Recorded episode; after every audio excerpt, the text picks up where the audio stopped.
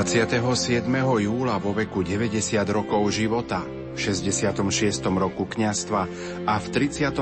roku biskupskej služby odovzdal svoju dušu stvoriteľovi emeritný arcibiskup, rektor Pápeského slovenského ústavu svätých Cyrila Metoda v Ríme a apoštolský nuncius v Bielorusku, monsignor Dominik Hrušovský. Ja myslím, že pre nás je najdôležitejšia nádej žiť v nádeji. Ale nie v nádeji na naše fantázie, ale v nádeji na to, čo Pán Boh čaká od nás. Čo od nás čaká, na to nám dá aj silu. A dáva nám ju. Len my to všetko ako si preskakujeme a robíme si, čo chceme. Posledná rozlúčka bude v nedeľu 31. júla o 9. hodine v katedrále svätého Emeráma v Nitre a pohrebné obrady v pondelok 1. augusta o 10. hodine v Mání. Odpočinutie večné daj mu, ó Pane, a svetlo večné nech mu svieti. Nech odpočíva v pokoji. Amen. Počúvate rádio Lumen, 9 hodín 16 minút. Zo štúdia vás pozdravuje Ivo Novák a tiež už od teraz aj otec Pavol Jurčaga. Pekné predpoludnie ponúkneme medailón o zosnulom otcovi arcibiskupovi monsignorovi Dominikovi Hrušovskom. Počas aktívnych rokov svojho života monsignor Dominik Hrušovský pôsobil okrem iného ako rektor Pápeského slovenského ústavu svätého Cyrila Metoda v Ríme, po páde komunistického režimu ako vikár niekdejšej Trnavskej arcidiecezy diecézy pre Bratislavu, neskôr z poverenia pápeža Jána Pavla II. ako apoštolský nuncius v Bielorusku.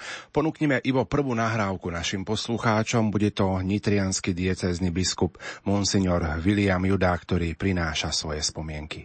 Otec arcibiskup Dominik Hrušovský od apríla 2007 žil v Nitre. Hoci jeho zdravie bolo oslabené, vyžaroval pokoj a trpezlivosť. V jeho živote bolo vidieť, ako vrúcne miluje církev a aký má vzťah k Slovensku. Bol presvedčený, že naše primárne začlenenie do Európy sa udialo práve prijatím kresťanskej misie svätého Cyrila, Konštantína a svätého Metoda, ktorých bol veľkým ctiteľom. Tiež mal úprimný synovský vzťah k bolestnej Pane Márie, ktorej je zasvetený aj farský kostol Máni, kde bol pokrstený. Z tohto faktu vyrasta vedomie živého spojiva s Európou, čoho dôsledkom je vedomie potreby návratu k prameňom a východiskám našej národnej tradície a dejín slovenského národa. Presvedčenie, že viera a mravnosť zachránili náš národ v minulosti a sú záchranou aj pre budúcnosť, malo u neho ďaleko siahle závery.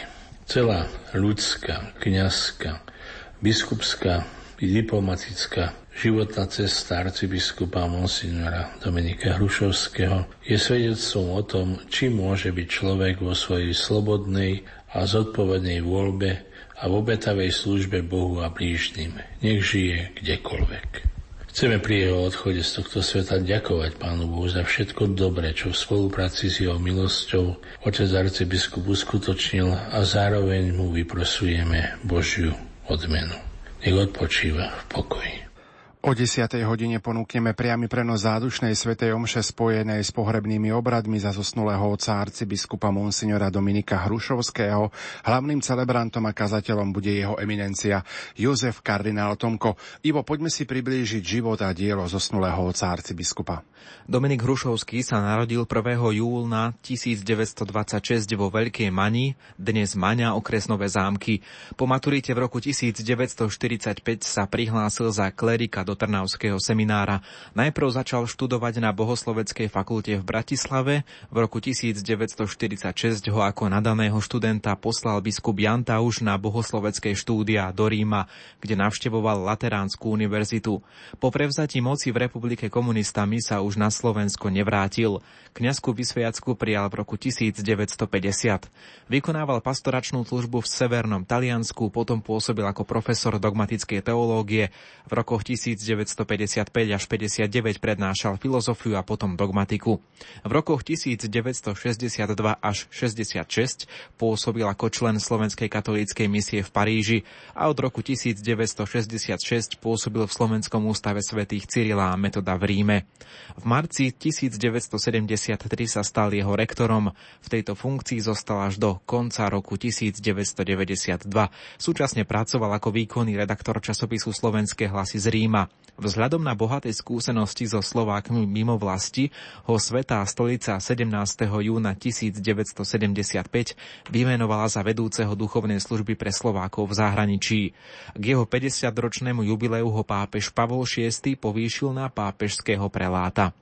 18. decembra 1982 ho pápež Jan Pavol II vymenoval za titulárneho biskupa Tubíského. Biskupskú vysviacku prijal v Ríme z jeho rúk 6. januára 1983. Pád komunistického režimu v roku 1989 priniesol obrad v jeho živote.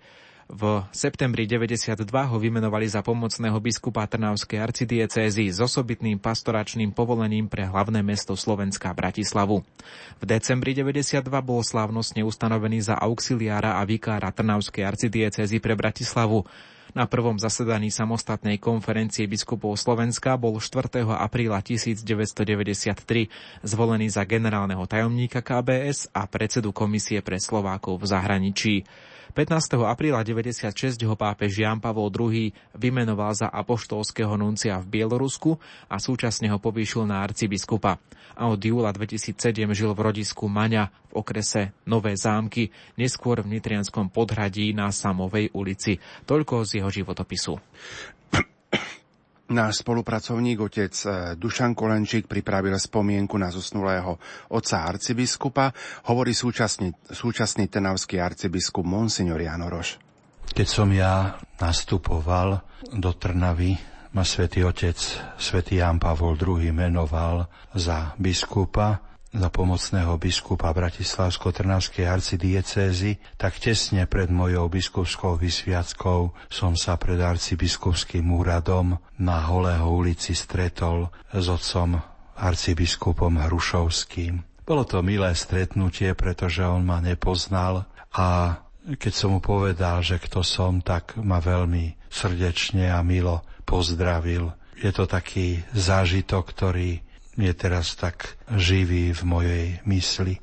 To obdobie, keď bol nunciom v Bielorusku, bolo takým obdobím, keď nebola možnosť sa s ním stretnúť, ale keď sa vrátil do svojej vlasti a zvlášť období, keď bol chorý, tak som ho viackrát navštívil. Či už v jeho dome, alebo v nemocnici. Veľmi ma potešilo, keď sme ho viacerí biskupy, kňazi navštívili v nemocnici v prievozi v Bratislave a už nás tak nepoznával. Mnohých vôbec nepoznal po mene, sa usmial a keď som sa k nemu naklonil, ma veľmi prekvapilo, keď ma oslovil mojím menom. Ty si Janko Oroš, ako sa máš, drž sa, drž sa chlapče, drž sa. Tak to bol taký signál, že on vlastne aj v tých svojich trápeniach osobných, zdravotných myslí na nás, biskupov a určite poznal aj tú moju situáciu, v ktorej som sa v tej chvíli nachádzal. Takže pre mňa to bolo veľkým požehnaním a som mu vďačný, že obetoval za církev na Slovensku aj svoje bolesti, choroby, ale zvlášť za nás biskupov, čo nám aj viackrát vyjadril. Odchádza veľký muž, veľký človek, veľký apoštol, ktorý jednak v Taliansku, v Ríme, potom v Bielorusku, ale medzi tým samozrejme aj vo Francúzsku, na Slovensku zanechal takú hlbokú brázdu svojho pastoračného účinkovania, svojej evangelizácie a bol dobrý dobrým, vynikajúcim reprezentantom slovenského národa doma i v zahraničí. Nech odpočíva v pokoji.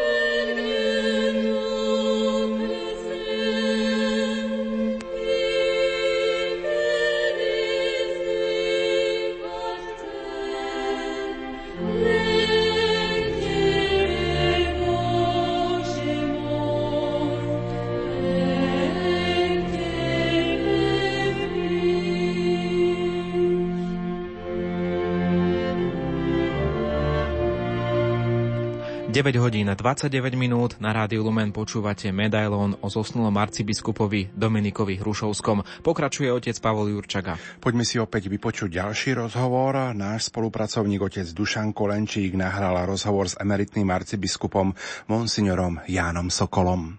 Predovšetkým sa musí povedať, že on bol jeden z tých študentov, ktorí v 45 až 8 rokoch odišli na štúdium do väčšného mesta, do Ríma, aby si tam urobili akademické tituly a potom sa vrátili a tu na, potom pôsobili na fakulte alebo na iných inštitúciách cirkvy. Bohužiaľ im zobrali pasy v 48. a nemohol sa nikto z nich vrátiť naspäť na Slovensko, takže ostal aj on pán biskup terajší, potom tedy ešte ako len študent a kňaz, ostal tam v Ríme ako donútený disident. Potom, keď sa už pomery zmenili v 88., tak sa vrátil už slobodne, cestoval a prichádzal na Slovensko a potom keď už e, bolo treba vymenovať pomocného biskupa ďalšieho pre Trnavu, ktorá mala 450 farností, tak e, bol navrhnutý on ako už vysvetený biskup v Ríme. Dostal dekret ako pomocný biskup Trnavskej arcidiecézy. Ešte vtedy nebola Bratislavsko-Trnavská, tá sa stala až v 95. roku. 1995. No, bol pridelený mne ako pomocný biskup, on ale zostal bývať v Bratislave, jednak ani tu nebolo až tých miestností nejak veľa na to, aby sa mohol usadiť a usadil sa u sestričiek Alžbetiniek, tam priestoroch tedajšej aj terajšej nemocnice, kde ako si prežíval svoj kňazský a potom už biskupský úrad ale trošku tam prišlo k nejakej nedorozumeniu, nedorozumeniu medzi predstavenými nemocnice a medzi ním, tak sa odsťahoval potom na Jakubové námestie sestram a býval tam. Prichádzal do Trnavy veľmi často, bol určený vysluhovať sviatosti birmovania vo farnostiach podľa programu, lebo sme všetci, tedy bolo ešte 450, ako som už povedal, farnosti, sa muselo birmovať aj do poludnia, aj popoludnia a všetci sme mali po dvoch birmovkách, aj sobotu, aj nedelu. Tak chodieval, no bol kňaz verný Pánu Bohu, Svetej cirkvi. A čo je dôležité, ako takmer všetci ktorí odišli tých 45 až 48 na štúdia do Ríma, aj verní svojmu národu. To boli skutočne ľudia, ktorí tam v zahraničí pracovali pre Slovensko, zviditeľňovali ho pred predstaviteľmi vo Vatikáne a tak nadobudol sa aj tam veľmi pekný pozitívny vzťah vďaka aj otcovi biskupovi Hrušovskému, aj ostatným, nebudem ich menovať všetkých. Vatikáne mali veľmi pekný pohľad na Slovensko po náboženskej stránke a preto aj začalo sa pracovať na vybudovaní slovenskej provincie ešte za bývalého režimu u nás. K tomu prišlo, ako vieme, v 1977. 30. decembra, že bola zriadená bez obsadenia slovenská provincia. On má tiež na tom zásluhu. Pracovalo sa s ním celkové dobre, boli sme síce rozdielnej povahy, ale boli sme tolerantní a žili sme naozaj v láske, bratskom pohode a plnil si svoje povinnosti, ktoré mu boli pri sedení, či už zadelenie birmoviek alebo iných duchovných povinností vo farnostiach, svedomite si to plnil. No potom bol vymenovaný, nakoľko vedel francúzsky, lebo bol misionárom v Paríži pre Slovákov, neviem koľko rokov tam bol, naučil sa francúzsky a keďže sa otvorili brány na východ do bývalého sovietského zväzu, do krajín, ktoré do neho patrili, do Sovietskeho zväzu, tak bol vymenovaný za nuncia na Bielorusko túto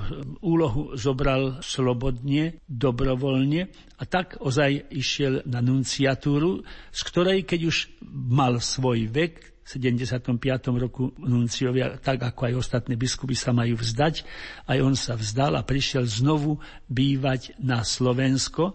Býval najprv v Máni u svojho synovca Joška, ale potom veľmi vážne ochorel, tak že ho dali do nemocnice a už vtedy, keď som ho tam navštívil v Nových zámkoch, to bolo, lebo Máňa patrí tak bližšie k Novým zámkom ako k Nitre, tak potom po skončení pán biskup Nitriansky mu ponúkol miesto bývania na Samovej ulici v Nitre. Tam sa presťahoval a tam býval, ja som ho navštevoval a sme veľmi ako predtým, keď bol môjim pomocným biskupom, tak aj potom, keď už bol ako nuncius alebo v službe, ako penzionovaný, veľmi dobre vychádzali. My sa v pohode posedili, porozprávali. A naozaj znovu môžem povedať, že bol kňaz, ktorý bral svoje kňazstvo vážne, keď sa stal biskupom, bral svoje biskupstvo veľmi vážne, povinnosti kňaza a biskupa si svedomite plnil a znovu chcem zdôrazniť toho veľkého ducha verný Bohu, cirkvi aj národu. Ďakujem mu za všetku spoluprácu a všetku službu, ktorú vykonal Trnavskej a potom Bratislavsko-Trnavskej arcidiecéze, čo urobil aj ako nuncius na Bielorusku a vôbec celej všeobecnej katolíckej cirkvi.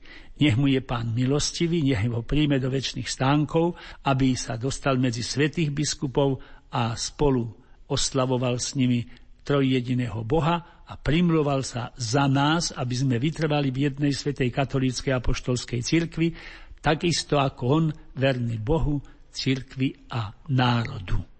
Napokon svoje spomienky na zosnulého arcibiskupa Hrušovského dodáva Dušan Kolenčík, hovorca Trnavského arcibiskupstva. Poprvýkrát som sa s monsignorom Dominikom Hrušovským arcibiskupom, bývalým nunciom a poštolským nunciom v Bielorusku a tiež bývalým pomocným biskupom Trnavskej arcidiecezy stretol na slávnosti vyslúženia sviatosti birmovania. Vlastne keď som z jeho rúk túto sviatosť prijal vo farnosti považany. Bola to prvá birmovka, prvé vysluhovanie sviatosti birmovania vtedajšieho pomocného biskupa Trnavskej arcidiecezy na Slovensku práve v tejto farnosti považany. A potom som sa už s otcom arcibiskupom stretával na pôde väčšného mesta Ríme. Bolo to v období, keď už skončil svoju službu apoštolského nuncia a býval v Ríme v dome svätej Marty v Vatikáne ako dôchodca. Pamätám si naše stretnutia, či už prišiel on za mnou do seminára, v ktorom som pôsobil, alebo ja som išiel na návštevu za ním do domu svätej Marty vo Vatikáne. Boli to stretnutia, v ktorých ma obohacoval svojou trpezlivosťou, takou láskavosťou, že dokázal na každý problém, ktorý som možno prežíval, zareagovať veľmi trefne, veľmi priamo a vždy tým jednotlivým slovom dokázal mi pomôcť, nie však iba slovami, ale dokazoval to aj skutkami. A veľmi si pamätám také jeho pousmiatie, vždy keď som mu pripomínal, že ma práve on birmoval. A ako som ťa birmoval? Na túto otázku som mu nevedel odpovedať, nevedel som, nechápal som, prečo, ako sa môže takúto otázku pýtať, veď je jasné, že ma birmoval, že ma pomazal svetým olejom, kryzmou a že povedal pritom tie slova, ktoré sa používajú meno, príjmy, znak daru ducha svetého. Tak som mu presne toto odpovedal a on hovorí, nie, nie, nie, ako som ťa birmoval? Palicou alebo svetým olejom? To bolo završenie tej jeho otázky. Čiže podľa neho vlastne humorne hovorí, že sa dá birmovať aj palicou, teda niekoho vybiť, ak neposlúcha, alebo potom svetým olejom udeliť sviatosť birmovania. Potom vlastne ja som sa už vrátil definitívne na Slovensko a otec arcibiskup o nejaký čas, myslím, že to bolo rok alebo dva po mne, aj on prišiel prežívať svoju starobu, svoj dôchodkový vek na Slovensko. Tu už sme nemali takej extra príležitosti na nejaké súkromné osobné stretnutia a rozhovory, avšak boli príležitosti aspoň na telefonáty. A spomínam si, že i v týchto telefonátoch to bolo vždy povzbudzujúce slovo otca arcibiskupa, ktoré ma dokázalo vlastne poznieť, s ktorými pomohlo, aby som ďalej dokázal napredovať na ceste spásy, na ceste svetosti. Otec arcibiskup, odpočívajte v pokoji.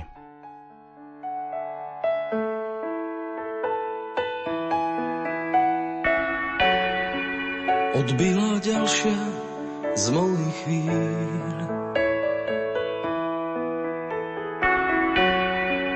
Prezerám život, čo som žil.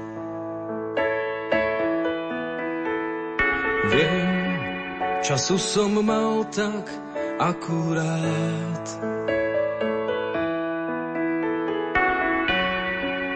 Aby som dal, čo som mal dať. Keď zavrú mi oči, ty žehnaj môj dom. Keď prestanem dýchať, to ty dýchaj v ňom. Veď vieš, kde sú kľúče od duší aj dver. Daj pozor na blízkych, do dlaní ich ber. Keď z líc mojich drahých sú koritárie,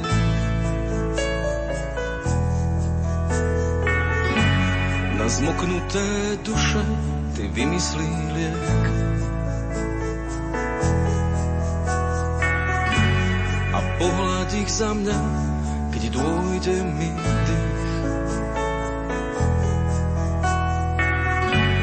Ja ostanem v tebe, ty ostávaj v. Keď zavrú mi oči, ty žehnaj môj dom, keď prestanem dýchať, to ty dýchaj dom. Veď vieš, kde sú kľúče od duší aj vier. Daj pozor na blízkych, do dlaní ich ber. Už nadišiel čas, keď vravíš mi poď. Vzdialené brehy spojí padací most. Dávaš mi lístok na neznámu trať. Zo stanice nebo vám chcem zamávať. spomenieš, ti vojdem do sna. A zase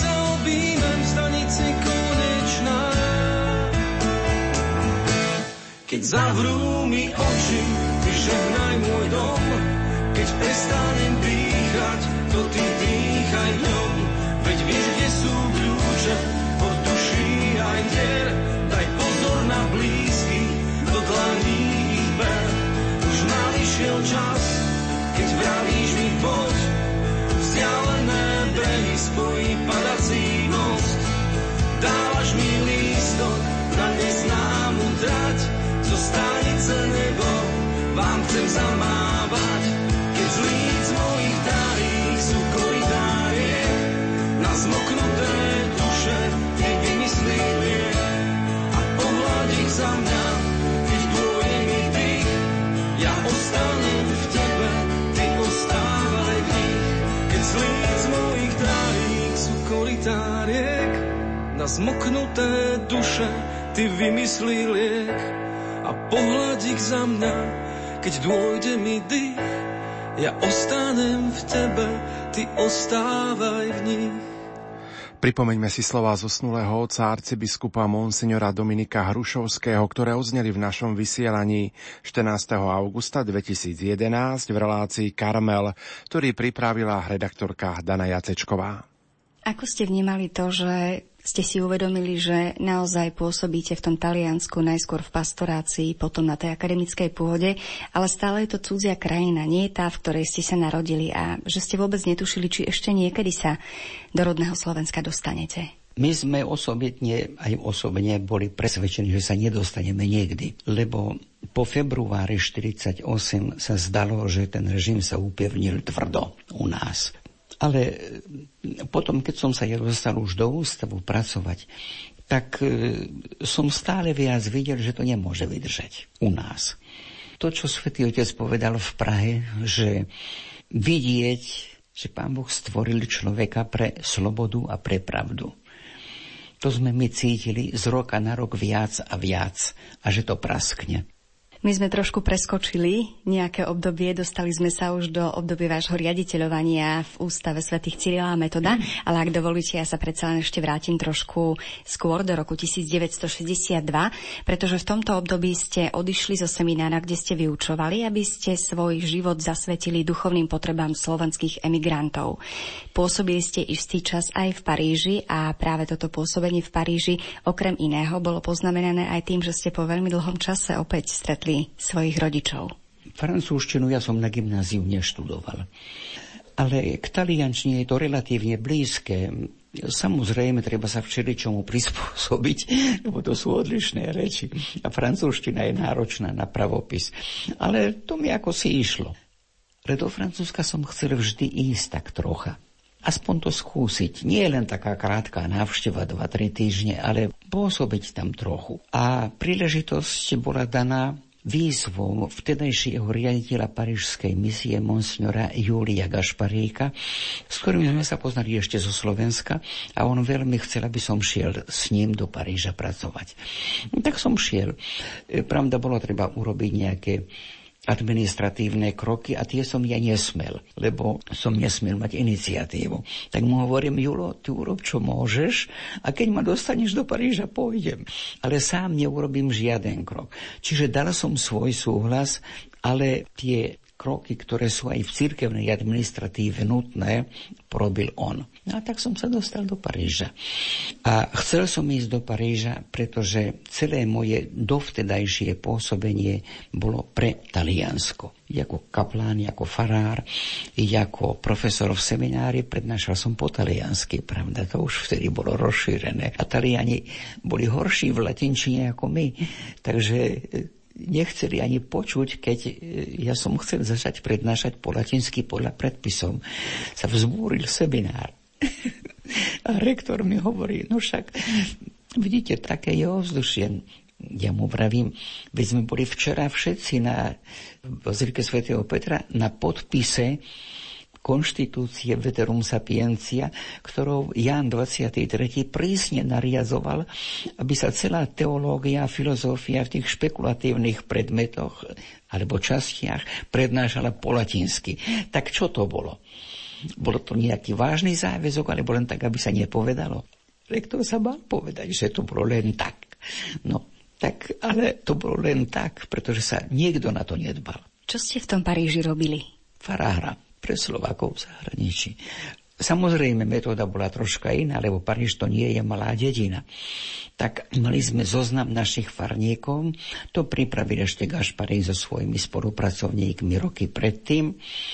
A ja som si zobral zoznam a šiel som jeden po druhom navštevovať všetky rodiny, ktoré tam boli. Tak e, to bolo tak, každý deň som mohol navštíviť najviac dve, tri rodiny viacej. To nešlo, lebo Paríž je rozsiahly. No, tak som si to rozvrhol, preštudoval som si. Pracovná metóda toho farára pre Slovákov v Paríži bola celkom odlišná od tej, ktorú som používal v Taliansku ako farár. Ale ja som sa nebal návštev v rodinách, ani keď som bol farár. Pamätám sa, že hneď prišiel som v štvrtok, myslím, do farnosti. A hneď v nedelu som mal, pravda, som pozdravil veriacich a tak ďalej, uviedol som sa a pondelok na to som ohlásil návštevy rodín aspoň krátko do každej rodiny, to sa dalo prejsť za jeden deň, za dva dni. No, tak to som hneď navštívil všetky rodiny. Takisto aj v pastorácii parížskej to bolo čosi podobné. Že hneď som navštevoval všetky rodiny a tam sa potom vidia potreby a vidia sa situácie. Musím povedať, že všeobecne prijatie bolo srdečné. Veriaci sa tomu tešili. Ale nechýbali ani iné prijatia. Aj také, že mi vložili nohu medzi dvere, aby som nemohol otvoriť a že mi povedali, ďakujeme za návštevu, ale nechceme ju. Ako ste riešili takéto situácie? Usmial som sa odišiel som, čo som mal robiť. Potom som sa dozvedal trošku, nikomu som nič nehovoril, samozrejme len spolubratom Gašparíkovi a ostatným spolubratom na misii, lebo sme si v tom čase katolická misia v Paríži pozostávala z Gašparíka, dôstojných pánov Revesa a Kováča. Tak rozdelenie de facto potom bolo také, že ja som sa venoval len Parížu, mesto Paríž. Gašparík sa venoval Francúzsku, on chodil skoro stále, bol na cestách. Reves to bol ako môj kaplan, takto, tak to bolo v jednej časti parížskej periférie, ako máš v druhej časti parížskej periférie. Takže každý mal tak svoju e, hlavnú faru, povedzme to tak, pravda? A zodpovednosť potom, ako aj riadnu, cirkevnoprávnu, na mieste Fari, v Paríži som mal a na mieste ostatných častí Francúzska mal Gašparík. Keď potom sa naskytli aj iné príležitosti, napríklad krsty, alebo sobáše slovenské boli. No tak to už každý riešiť podľa okolností. Dostali sme sa zatiaľ po rok 1966, kedy ste odišli z Paríža a prišli ste do Ríma, aby ste sa venovali vo všeobecnosti všetkým Slovákom v zahraničí. Akým spôsobom prebiehalo to venovanie sa všetkým Slovákom v zahraničí? Roky predtým, teda, o ktorých som hovoril, som bol priamo závislý od bellunského biskupa riadne, lebo som bol jemu daný k dispozícii. Aj potom, keď som pracoval v seminári vo Viterbe, no tak mal som kontakty s viterbským biskupom a s ostatnými biskupmi, čo tam posielali svojich bohoslovcov, ale ten zväzok s Belunskou diecézou nikdy neochabol. Najmä, že tam bol v tom čase generálnym vikárom Albin Lučány, ktorý sa pozdejšie stal biskupom vo Vittorio Veneto, potom arcibiskupom a patriarchom v Benátkach a potom pápežom. Bol môj veľmi dobrý priateľ osobný. Takže som mal takú závislosť aj od tej diecézy, v ktorej on bol generálnym vikárom. A potom sme sa stretávali častejšie, aj keď on bol v Benátkach a prichádzal do Ríma ako kardinál, pravda, oni majú isté schôdzky. No tak ja som už býval nedaleko Ríma. Viterbo je 80 km pod Ríma, ale malo veľmi dobré spojenia s Rímom. Tak, e, tak toto šlo. V roku 62. sa začínal druhý vatikánsky koncil. Na ten prišli aj biskupy zo Slovenska. A prišiel aj biskup Lazík, ktorý bol nástupcom Jantaušovým vo vedení diecézy. A mne sa ušlo, že som šiel na letisko vyzdvihnúť ho. Jeho aj, vtedy prišiel aj pán biskup Nejčej a myslím kardinál Tomášek bol s nimi. A neskôr dochádzal aj pán biskup Pomožný. Ako som stretol pána biskupa Lazíka, ten mi hneď hovorí, pýta sa ma, čo teraz robíš? No, že práve odchádzam do Paríža, to bolo v 62. Ja som bol ešte asi mesiac v Ríme, potom s nimi a odišiel som do Paríža. Pán biskup sa pozerá na mňa a hovorí, tým, s tým som není spokojný. No, lebo však by ste mi to nemohli ani rozkázať, ani zakázať, lebo to nešlo cez hranice, pravda. No ale uvidíme, hovorím. Ty, ty prídeš do Ríma, do ústavu pracovať. To bol môj biskup. Prvý raz v živote mi mohol volať čo rozkázať.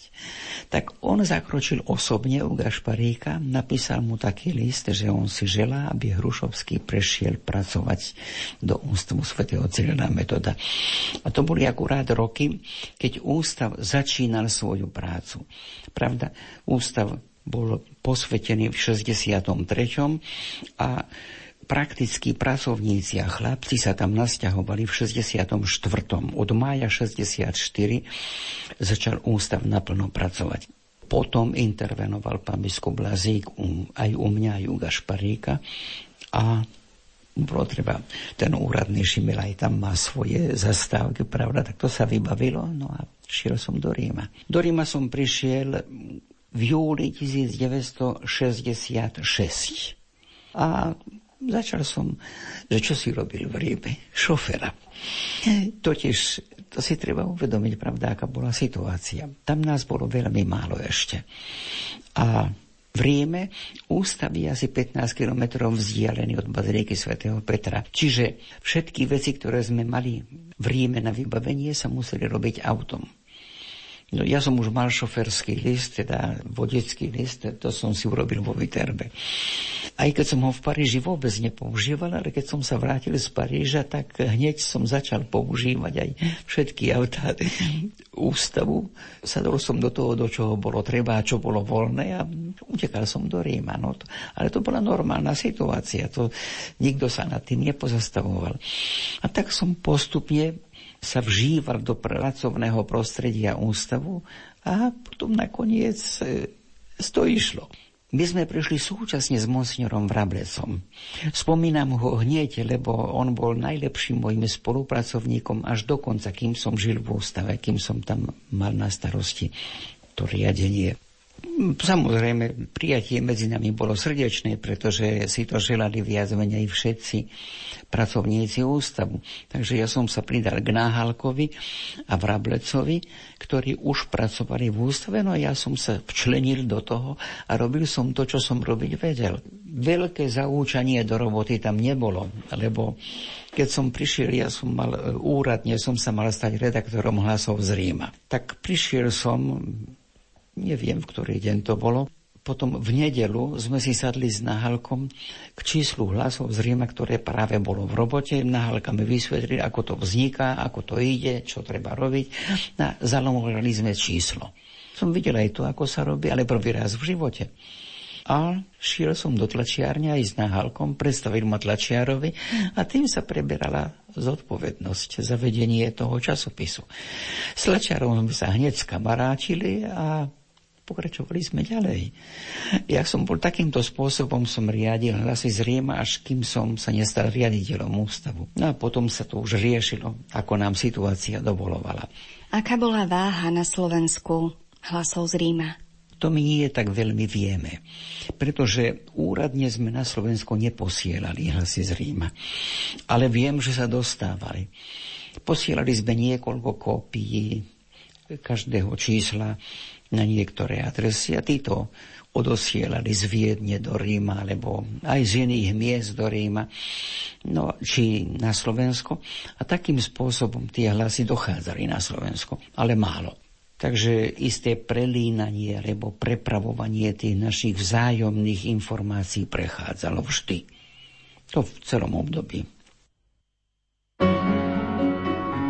Rádio Lumen Slovenská katolícka rozhlasová stanica.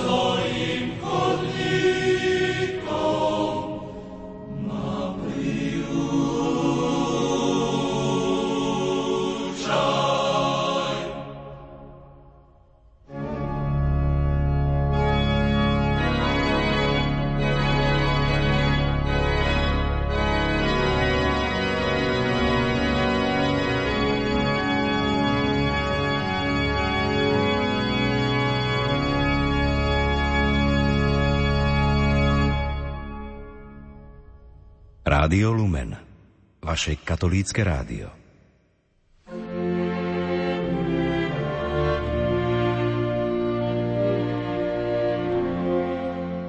Milí poslucháči, v nasledujúcich minútach ponúkame prostredníctvom vysielania televízie Lux priamy prenos zádušnej svetej omše spojenej s pohrebnými obradmi za zosnulého otca arcibiskupa Monsignora Dominika Hrušovského.